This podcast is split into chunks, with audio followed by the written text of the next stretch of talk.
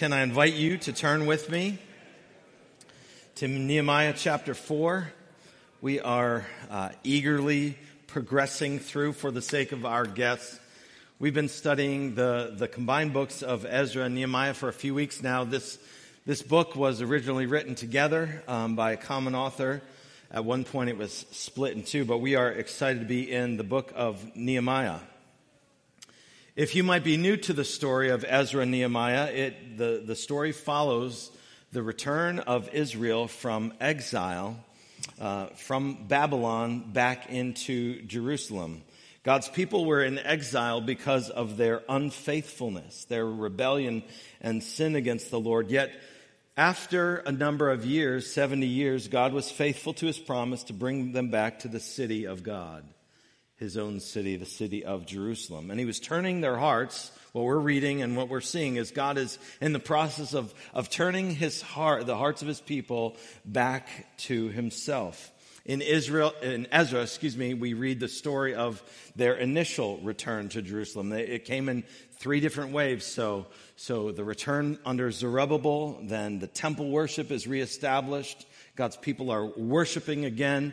Um, and then the temple is rebuilt. Ezra brings a call of purity as God is purifying his people and making them again uh, a people unto himself. Last week, now in the book of Nehemiah, we heard how God moved in the heart of Nehemiah and then mobilized him back to Jerusalem and and God used Nehemiah and others to mobilize this force of people in Israel with a common vision, a united common vision as they labored side by side one another along the wall. This was a huge task and it was almost insurmountable at times. They were, eh, as we'll see this morning, they were discouraged, they were deflated, they were threatened. All kinds of things are happening in chapter 4. So we're going to read and watch and see how God's people, by God's help, responded to the threats responded to the opposition that they experienced in doing God's work. See, anytime God's people embark on God's mission and do his work, there will be opposition. And how we respond to that opposition is so important, so critical. I pray that your heart will be uh, filled with faith today, hearing the word and hearing how God's people responded to the opposition that was before them. Let's Let's begin reading. Again, this is Nehemiah chapter 4. Uh, we're going to read the entire chapter. Uh, would you take God's, God's word and open it there if you haven't yet and follow along as we read? This is the perfect, inspired word of the Lord. Now, when Sanballat heard that we were building the wall, he was angry and greatly enraged, and he jeered at the Jews. And he said in the presence of his brothers and, and of the army of Samaria, What are these feeble Jews doing? Will they restore it for themselves? Will they sacrifice? Will they finish up in a day? Will they revive the stones out of the heaps of rubbish and burned ones at that?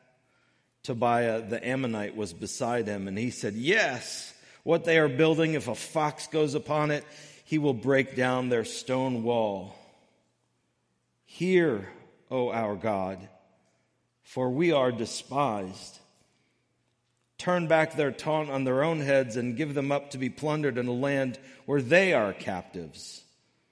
Do not cover their guilt and let not their sin be blotted out from your sight, for they have provoked you to anger in the presence of the builders. Verse 6 So we built the wall and all the wall was joined together to half its height, for the people had a mind to work.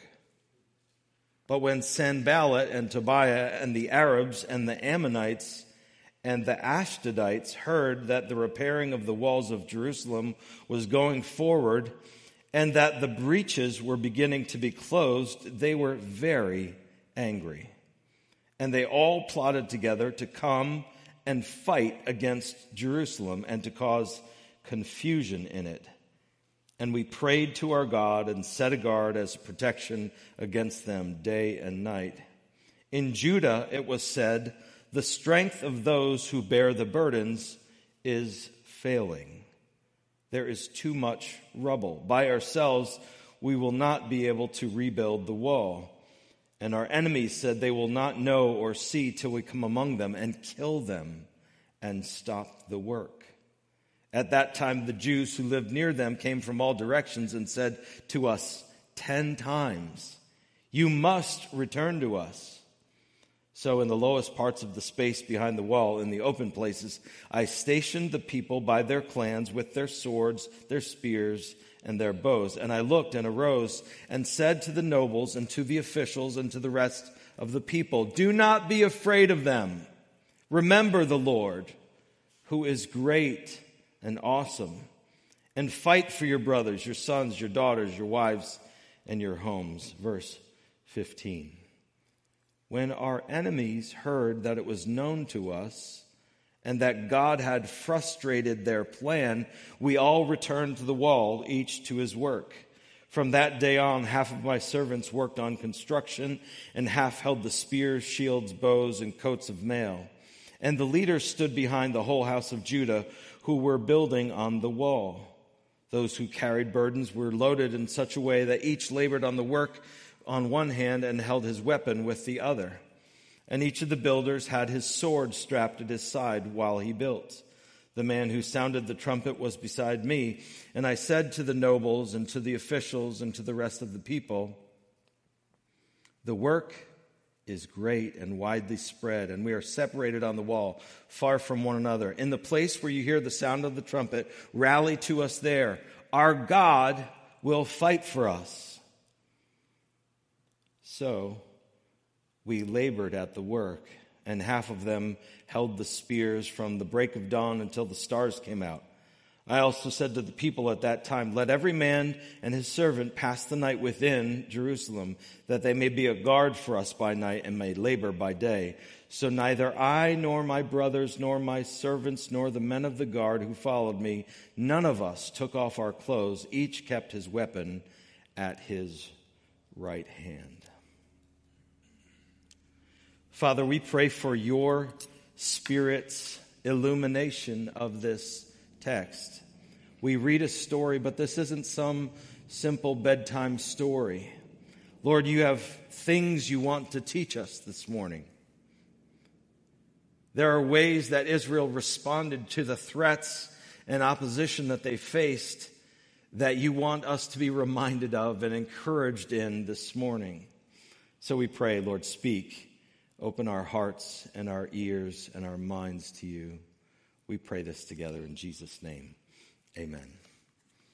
Amen. Let me, let me take a few minutes, dear friends, to just, we just heard a lot. So let me take a few minutes just to review all that's happening in this chapter because there's a lot going on here. There's a lot of movement as this serious opposition arises to the rebuilding of the wall. So in verses uh, 1 through 3, Sanballat and Tobiah, they are furiously angry at the rebuilding of the walls. Why would that be the case?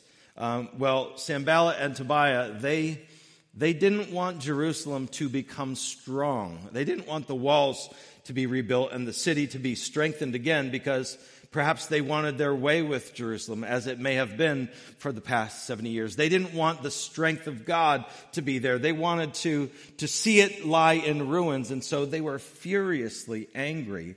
And they expressed their anger and their desire to stop the work by jeering at the Israelites. Now, who was there when they were jeering at the Israelites? Look, look at verse 2.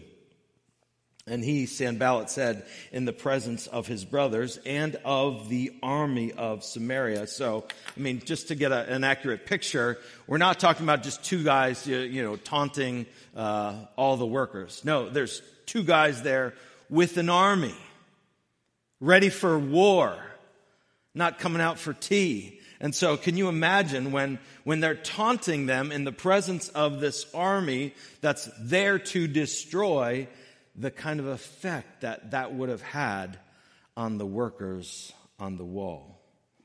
They're taunting them, saying, Yeah, if a fox flies up on there, the fox will break it down. How much does a fox weigh? You get the point of what he's saying. He's taunting them, he's diminishing what they're doing, hoping to deflate them in their work.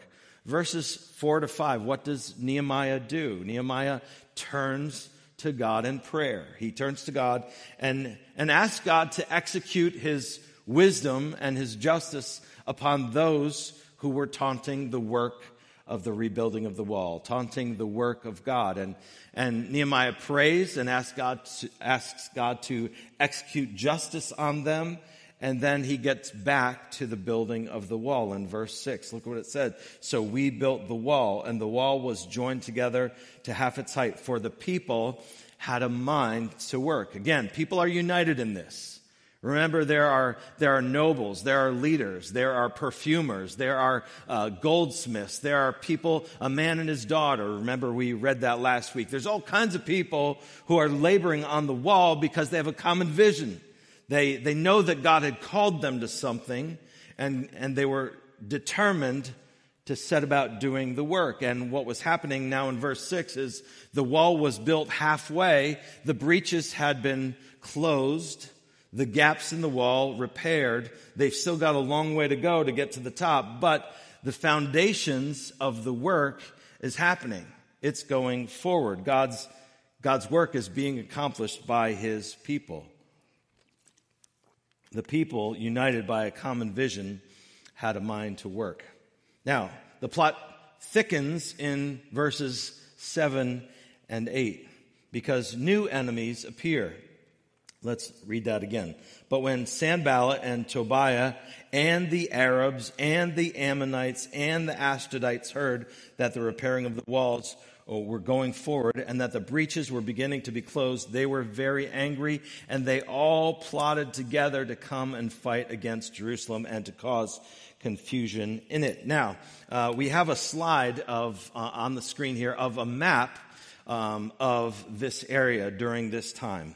So let me, let me just remind us of who are the players here again. To the north in Samaria, that's where Sanballat, that's where he was from. At one time, he was governor of Samaria. To the east, the Ammonites, uh, Tobiah was from a leading family from Ammon. To the west, you see that circled in blue. Uh, the Ashdodites, they were, Ashdod uh, is the city of the Philistines. And then to the south, we have the Arabs causing trouble there as well. Now, these four groups didn't typically come together and, and you know, have tea together. They, they, they were not, you know, formers of happy alliances. They were generally against one another. Yet, in this case, against a common enemy, a common threat, as they interpreted it, they joined together. They plotted together. So now it's not just two guys and a, an army of Samaria. It's all four corners, if you will, north, south, east, and west are coming against the people of Jerusalem. And now, again, just try and place yourself in the story. If you're a worker on the wall and you first you see the, the, the army of Samaria, you're like, okay, well, maybe we can take them. I don't know. Maybe we can. But when you hear that there are armies from, from four corners of the globe, of your world in, in that sense, can you imagine what that's like? To hear about these armies rallying, plotting together, to come together, it certainly had its effect. The, the opposition was growing and it was very real. It affected the workers. How does Israel in verse 9, how do they respond? The people of God went to their Lord in prayer. They heard the threats and the taunts and they put their hope in the Lord and they positioned guards to protect themselves. Why, why do they pray for God's protection and, and add guards? Well, we'll get to that in a few minutes. Like, isn't God their protection? Why would they need guards? We'll, we'll, we'll talk about that in a little bit. But they did. They, they prayed and they protected. They, they worked and they watched. The workers, verse 10, what happens over time? Verse 10, the workers become weary. They were building the wall and there was great excitement, a common vision, a common union. Here we go. We're, we're building the wall. Well, look at verse 10 again. In Judah it was said, the strength of those who bear the burdens, those who are working on the wall, is failing. There is, what do they say? There's too much rubble by ourselves, we will not be able to rebuild the wall. So the strength of the workers is failing. The taunts and the threats of the enemy is having its effect. They look around and they still see all this burnt down junk all around. They're tripping over stuff. There's too much rubble. This work is too big and their strength fails. Verse 11, we read about the enemy's plan to kill them. In fact, they, they're planning a surprise attack at night to come in and kill the workers on the wall. Verse 12, the plot thickens even more because now word is getting back to the families of the workers on the wall. And, you know, maybe they sent their son or their father or some people to go work on the wall. Word's getting back that there's this, there's a surprise attack being planned to kill the workers of the wall. And they call them and say, Hey, we want you to come home. It's not safe for you there. Look at verse 11 uh, excuse me, verse 12. At that time, the Jews who lived near them came from all directions uh, and said to us, How many times? Ten times. You must return to us. So that's, that's like getting 10 texts from your mom saying, You must come home now. And, you know, perhaps the first one or two, you were like, oh, I'll, I'll be there soon. But, but 10 times, they're coming and saying, Hey, you, you've got to step off the wall. Come back where it's safe. Stop this work. All right. It's not worth your life. Don't do this. Come home now. That's what they're saying. So, so under the threat of being killed, under the rubble and the vast, the, the huge, enormous project this was, and then from the messages from their families back home, I mean, these workers are being deflated. They are, they're, they're becoming weary in the work. How does Nehemiah help them? How do they respond? Well, first, in verse 13, he clusters the families together, bringing them closer together. And then in verse 14, I want to read this once again because this is where he really gets to the heart of it. Verse 14, and I looked, surveyed all this stuff going on. And I looked and rose and said to the nobles and to the officials and to the rest of the people. It's a way of saying he said this to everyone. Do not be afraid of them. Remember the Lord, who is great and awesome. Do not be afraid of them. Remember the Lord. Remember who he is. He is great and he is awesome. What does it mean to be awesome? It means to strike awe in the hearts of those who observe you. I mean, we, we, awesome is such an overused word. We use awesome related to pizza and, uh, you know, a football catch and all kinds of things, right? We, oh, this is awesome. Well, does it really inspire awe when you take a bite of that slice? I mean, does it really? We, we've lost the sense. God is awesome. He in, inspires awe. And that's what Nehemiah is seeking to do to the people. He's reminding them of who is on their side. They may see the army. He's reminding them, who, who is your God? Is he puny? Is he small? Is, is he unable to protect you? He's speaking faith in them.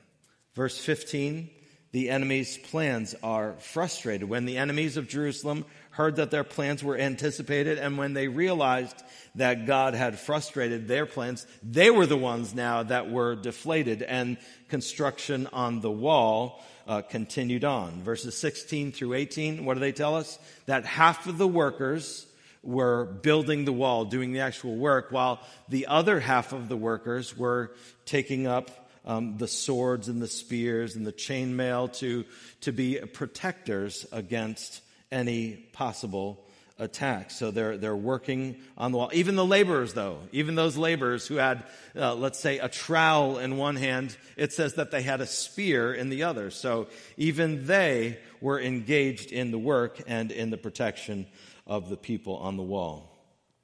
Verses 19 and 20 uh, so apparently, you know, the, the, wall is a huge thing surrounding the entire city. There were places where uh, people weren't always right side by side, and so uh, they could be susceptible to attack. So, so Nehemiah sets a man, and his job would be to rally with a trumpet, rally if there was ever an attack. And so he says, he just gives them instruction. Hey, when you hear the trumpet sound, you come and help us. And then at the end of that, look at the, the end of verse 20. He, let me just read verse 20. He said, In the place where you hear the sound of the trumpet, rally to us there. And then ultimately, he gives them the most comfort. He said, Our God will fight for us. By the way, yeah, you're to rally and help, but remember who's on our side. God will fight for us. The last couple verses in the chapter, um, I, would label this as they labored on while trusting in the Lord. They, they were even sleeping at the work site. That's what it says when it says, we didn't take off our clothes. It meant that they did their work and then they slept basically right there to help out and then they got their rest and then they go back to work and they, they just were there.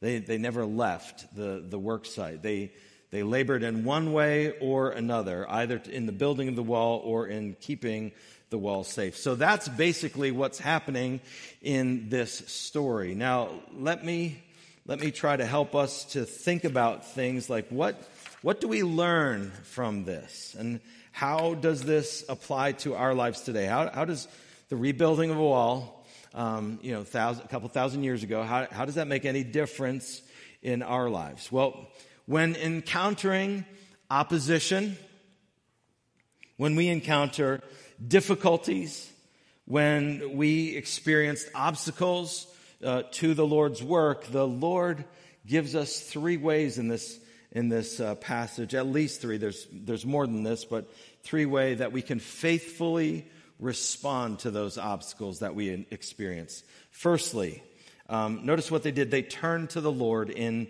prayer. This this may seem obvious to us. Well, of course, you know when you experience an obstacle or opposition, of course you're going to turn to the Lord in prayer. Well, I'm amazed at the number of times that I, I don't do that. When challenges come, I'm amazed at how slow my heart is to turn to the Lord in prayer. Where does my heart go? My heart goes, okay, Lord, how, well, I mean, no. I say, all right, how am I going to fix this? How am I going to make this okay? And after thinking about it for a while, they're like, oh yeah, let me, let me ask God's help. I, I, don't naturally turn to the Lord in prayer. Well, I'd like to, um, but that's what God's people do here. You know, when God's, I said it before, when God's people engage in God's work, there will be opposition that rises, right? When we're seeking to do what the Lord calls us to do, there will be opposition. We have an enemy, dear friends. You know this. We have an enemy who hates us. He's not inviting us to tea. In fact, 1 Peter 5 8 reminds us that he is like a roaring lion who's hungry to devour someone. This isn't to scare us as much as just to remind us that opposition will come. Opposition has come and it will come when God's people seek to do God's work. We see it personified in these people, Sanballat, Tobiah, and the others who who rallied together against the Jews. They, they wanted to stop this work. And when we undertake things for the glory of the Lord, when we, you know, to, to relate last week's message, when we make and mature disciples of Jesus Christ, when we go to the third Friday on Saturday, uh, third Friday in Souderton, when we, when we reach out and invite people to the bridge, we will be opposed. That's what scripture tells us. Our enemy wants to keep people in the dark. And he will use all kinds of means to discourage us and to oppose us and to bring difficulty into our lives and to distract us so that we don't get about the work that God wants us to do. We know that. We see that here, and it's, it, it, it's a helpful reminder. We are opposed, dear friends. When we do the Lord work, Lord's work, we, we are opposed. When, when you want to be a faithful witness to your neighbor and share the hope of Jesus with them, you will be opposed. Now, praise the Lord. The Lord's, the battle is the Lord's. We agree together, right?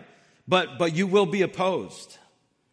When you want to speak a, a, better word at your workplace, you want to share the hope of Christ with someone, you know, in the next cubicle, you know, you're going to be opposed. We see this not just personally in our own lives, but we see this in our culture at large. I believe, I could be wrong, but I believe what we are witnessing is the slow erosion of free speech in our culture. I pray that it slows down and that we will regain ground, but I, I believe that's what's happening, the slow erosion of free speech. Uh, I believe we're also seeing before our eyes in the, in the world that is around us, we're seeing that which we hold to be precious and dear to us. The very word of the Lord, which brings us comfort and hope. That is being interpreted by some in our culture, and it seems that this is growing. It, it's interpreted, the word of God is interpreted to be something hateful, something to be avoided and perhaps in some sectors eradicated altogether. We will be opposed, dear friends. Our, our children feel the weight of their Christian convictions in a way that I did not when I was growing up. We will be opposed. And so, how do we respond to that opposition? Well, we turn to the Lord in prayer. We turn to the Lord who is great and who is awesome, where we see Nehemiah do that faithfully every time here. Nehemiah chapter 1, he hears about the destruction of Jerusalem, the walls burned down, the city in ruins. What does he do? He turns to the Lord in prayer and in fasting. He seeks after the glory of the Lord uh, to rebuild this city. Chapter 2, he's nervous to go before the king because he's going to ask him for a bunch of time off. And uh, apparently, you didn't do that back in that culture. He was very, very afraid, chapter 2 tells us. And yet he prayed to the Lord, and the Lord granted him favor before the king. We see when Sanballat and Tobias utter their threats with the Samaritan army right around the, right there with him, what does he do? He turns and he prays. When the threats come and they mount even more, he says, remember the Lord. He turns and he prays. This, dear friends, is a faithful response to the obstacles and the opposition that we, that we will encounter. We cry out to the Lord. Remember during the New City Catechism, it says, what, what do we pray for? Well, we pray the things of Scripture. Lord, incline my heart to your testimonies. Help me to believe that your word is true in every way. Help me not to negotiate on your word when your word is increasingly unpopular with people who don't know you. They, they think that it's, in fact, at times hateful, that which is precious to us.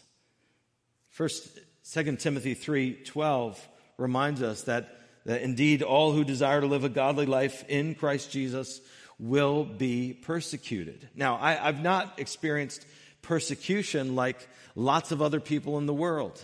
Uh, I get um, the Voice of the Martyrs magazine uh, monthly, and last night I was reading it again about the persecution that is presently happening in so many countries around the world, and it spurs me on to pray for them. Um, but while the opposition and the persecution may, may come in gradations, what we experience here is not what others experience. Anytime God's people do God's work, there will be opposition and our strength at times, dear friends. Isn't it true? We can become discouraged. We can be deflated. We receive a report or we hear news and we're feeling like we've just received a punch to the gut. We can grow weary. The task seems insurmountable. The rubble seems too much. Sometimes our strength fails. Listen to the pen of the psalmist as he admits this to God. He says, My flesh and my heart may fail. I, I know who I am. I'm just a mere human. My flesh and my heart may fail, but God is the strength of my heart and my portion forever. I just, I think that is a beautiful verse. Because he's admitting, Lord, there, there might be times where, where I am like the people in verse 10, where my strength is failing. I, I, all I see around me is rubble. All I see around me is a job that is way bigger than me. And I get discouraged. And I want to crawl under that rock and feel sorry for myself. My flesh and my heart, it may fail but Lord, you are the strength of my heart and you are my portion forever. And what reminds us of that better than to turn to the Lord in prayer, right, dear friend? To turn to the Lord. This is what we do when opposition rises, when all we see are the obstacles before us. We turn to the Lord in prayer and we ask Him for the grace to make it through this day and to have joy, not not rooted in our circumstances, but joy in the hope of the Lord. See, that's what these people did, and that's what I want to do. When we turn to the Lord in prayer, it causes us to remember the Lord, which is the second thing that we see here. Uh, very simply, remember the Lord. At the very apex, in my mind, in this passage, at the very apex of the struggle, this is what Nehemiah did. God raised up this leader for such a time as this. In the same way that he did that for Esther, he did that here for the people of God. They're flagging, their strength is going away, their, their families back home are saying, It's not worth it, come away from the wall. Stop working, come home. Ten times they're appealing to you. What does he say? He says, Dear family of God, remember the Lord. Remember who he is. Remember his grace. Remember what he promises to you. Remember the Lord. In the midst of their discouragement, it's like, it's like Nehemiah, uh, God used him to take their eyes that were, that were looking down and, and they were, all they could see was the rubble, the junk, the enormity of the task. And it's like God used Nehemiah to lift their eyes up. And he was saying, remember who your God is. Remember the Lord. Remember his promises, that he is always faithful. There's not a day when he won't be faithful to his promises. Remember the Lord. I need to hear that, friends. I believe we all need to hear that. Remember the Lord. Remember what he's promised. Remember what he says he will do. It will come to pass. I appreciated Chris reading Romans 8 this morning that somehow in the mystery of his will, all things do work together for good. I confess to you, I don't always see it. I don't always see how it interlocks. And maybe I won't see on this, in this world, maybe I won't see how it all works together. But one day, do you know, scripture says this, our faith will be what? Sight. Our faith sight. And so hang in there and remember the Lord. Remember his promise to you. Remember his provision. He is good and he is faithful and he is able.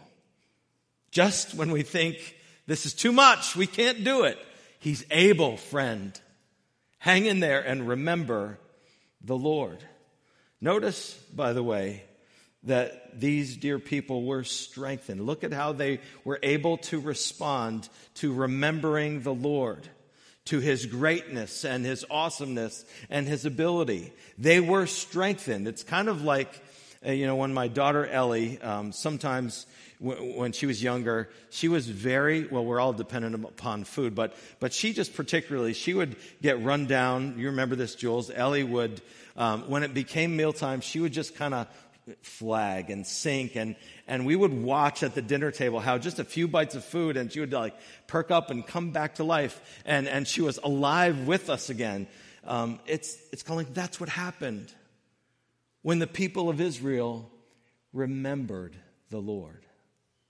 They were strengthened again. What does it say? They went back to working on the wall. They remembered who their god was that their God was bigger than any army that could be amassed against them. They remembered the Lord, the great and awesome works of the Lord.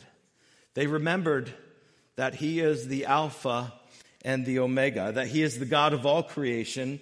They remembered that he is the beginning and the end.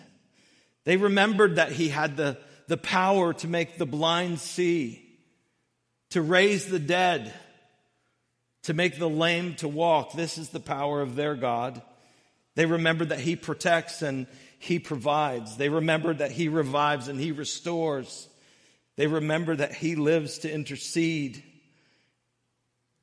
And we remember this morning, dear friends, that he lives ever to intercede for us. And while we wait, he will be with us through his spirit and he will come again to take us to be with him for all time. And in the midst of the waiting, I believe God is saying to you, remember the Lord. Remember who I am. Remember how I work and how I am always faithful to his promises. How is it then, if we would agree with that, remember the Lord, it helps us. How do we remember the Lord? Well, there are 13 things that we could talk about here. Um, I just want to mention one. I was encouraged this week when I got a text from my son Ethan, um, and he said, Dad, hey, remember how in family worship and actually in youth group as well, uh, we were going through verses to memorize. Um, could you send those to me because I've lost my papers and I want again to uh, remember those truths. So could you email me those? Like, as a father, you know, it's like, well, I'll get back to you maybe someday. I'll do like, no, okay, I'm on it. You know, you're just so excited that someone that you love wants the Word of God deeper in their hearts. I just want to say if there's a verse, perhaps this could be something that you do today. If there's a verse of a promise in Scripture that just meets you, that just helps you and strengthens you, maybe write that verse um, on a piece of paper and stick it on the on the fridge or stick it on the, the mirror in the bathroom or stick it somewhere where you're regularly regularly going to see it and remember the Lord. Remember him by putting his promises in front of your face. I'm always amazed at how I can get lost for a while in something like Facebook, which I try not to go to very often, but I rem- it's amazing to me how a half an hour slips away like that or on YouTube or something else. And yet we do our drive by of the Word of God, right? Not guilt, but just let us remember the Lord. It will be like food coming into us that strengthens our weary bodies. Remember the Lord. Thirdly and finally, we trust the Lord as we press on in God's work. We, the builders of the wall, led by Nehemiah by grace, didn't cave into the threats. They, they turned to the Lord in prayer. They remembered their great and awesome God, and they continued to press on in the work. God had work for them to do. It's not like they prayed and then they sat on their hands. No, they, they saw the threats. They were overwhelmed by the task at hand.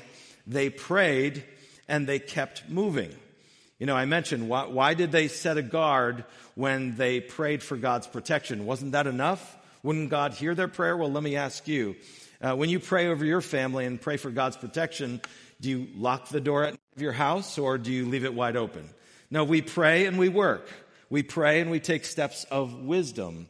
We pray and allow God to use those things that we're doing as He works in them and through them. Now, let me use an illustration that uh, I may have used before, and I didn't mean to talk about my family so much today, but this illustration just works, I hope, and it serves you. So, my son Ethan, when he was six, he's always been interested in engines and motors and things like that. When he was six, I noticed um, when I was mowing the lawn, he would he would uh, want to be near me, and so we bought him a little plastic, you know, a little plastic, uh, you know, about this high, little lawnmower. And so when I was out in the yard, Julie has a picture of this. I would be mowing with my big walk behind mower, and there would be Ethan walking right behind me, pushing his little plastic thing. Well, about a year or two later, I said, Eth, I think it's time for you to step up. He's like, Really? And uh, I said, Yeah. So you, you know, on the lawnmower, there was a bar up here, which I held, and there was a bar down here, which he held. And I said, Now, when I say go, you push with all your might, Ethan. And so I said, Go. And, and, you know, he's six or seven or eight, something like that. And he's like pushing with all his might. And at the same time that he's pushing with all of his might, I've got the lever up here, which is self propelled. So I'm like, ready, set, push, Ethan. And I click the bar down and it's going. And Ethan's like looking back at me, like, Dad, we're doing it. And, and it was an exciting father son moment. Now, let me ask you was Ethan working hard? He was. He was pushing with all his might. Could his push alone have accomplished the thing moving forward? No. It was too big for him. It was too heavy. It would not accomplish what we were hoping to accomplish. Now, did his father have the ability to get it done? Yes, his father did. Did that undo the work that Ethan was doing? No. He was, he was contributing to the effort. It wasn't just like fake. No, he was, he was helping it to move along. But the power was not in his ability, right? You see where I'm going. God calls us to pray. And God calls us to work as we pray. God's the one who's got the power to get the job done, whatever it might be. God's the one who can overcome the obstacle, whatever the obstacle might be. For Ethan, it was a really heavy lawnmower. And with his father's help, he was able to overcome it and use it. As we experienced challenges, mountains even, in our own lives, that we don't seem to have the ability to overcome on our own. And as we turn to the Lord and we pray and we remember his character, how he loves to give good gifts to his children, and as we do our part and we push with all our might in his God's strength, you know what happens? It moves along and God accomplishes his work. That's what I see in this chapter. They're praying, they're working, God's doing the work. Let me illustrate it one other way from the passage itself. Look at verse 15. When our enemies heard that it was known to us and that God had frustrated their plan, we all returned to the wall, each to his own work. So let me ask you, what ultimately defeated the enemy here? Was it the fact that Israel found out about their plan?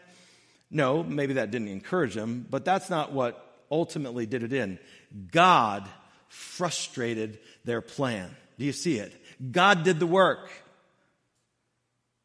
He called Israel to take their post and, and have a spear and have a bow and, and keep working, but God frustrated their plans. Do you see it? It's right there in the text.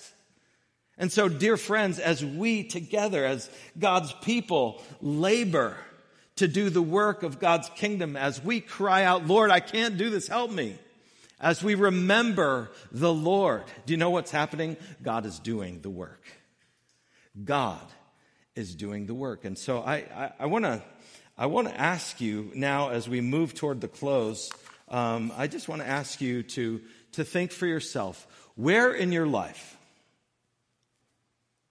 where in your life would you say there is a huge mountain there?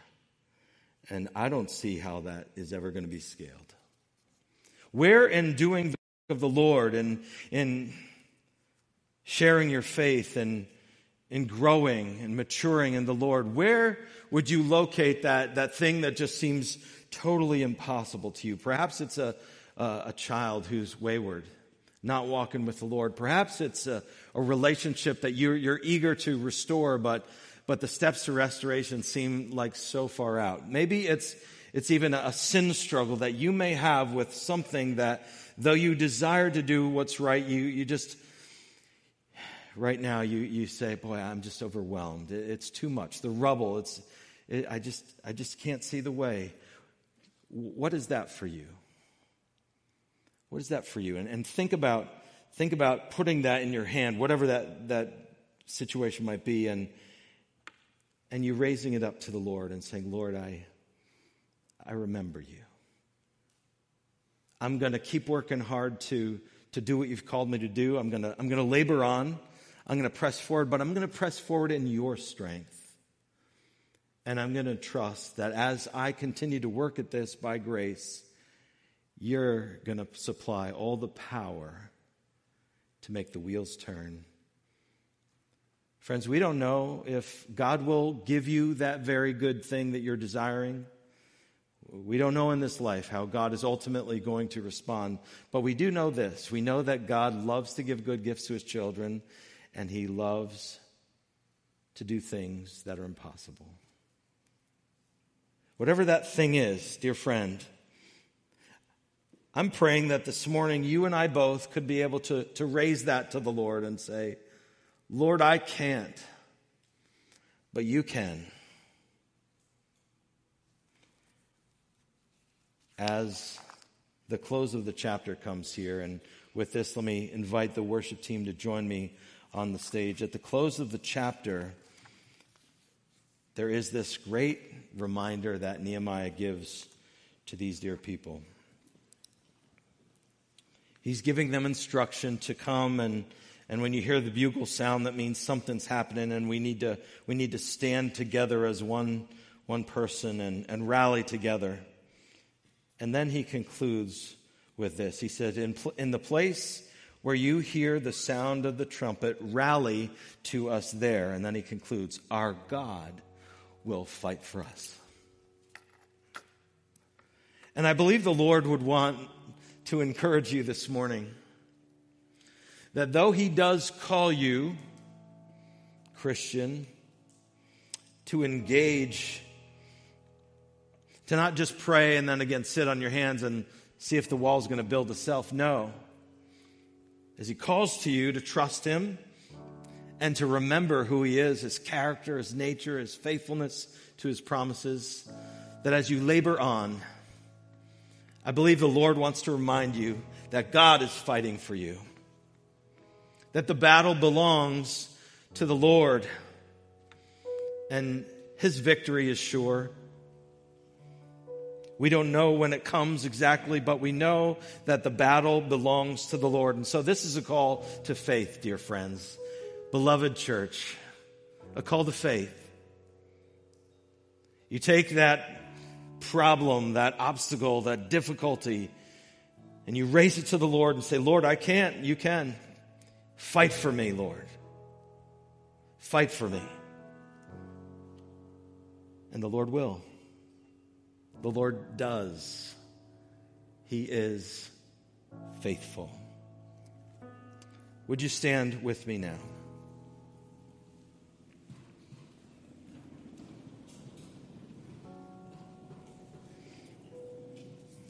And would you bow your head and close your eyes and perhaps forget about the people that are around you for a moment? And Lord, we come to you now hearing this, this story of faith that people who are under great threat, even the threat of their own lives if they continued the work that you had called them to do, Lord, nonetheless, they persevered not because of their own strength. In fact, it was clear that their own strength failed. But they persevered because of your strength. Because they looked at you once again and they remembered the Lord. They remembered the God who is compassionate and merciful, gracious, slow to anger, and abounding in steadfast love. They remembered that you are a, a faithful God to your promises, that you never betray us or leave us to ourselves. And Lord, we remember the same thing this morning. We turn to you now. We remember who you are. We remember your good character and your faithfulness to your promises. And even in the discouragement that we at times can feel, it's hard to even lift our heads, Lord. We look to you now and say, Lord, thank you for fighting for us. Our God will fight for us. Thank you for fighting for us, Lord. And Lord, we take that, that request that we have, that thing that seems so insurmountable. It just seems impossible to us. And we raise it to you, Lord.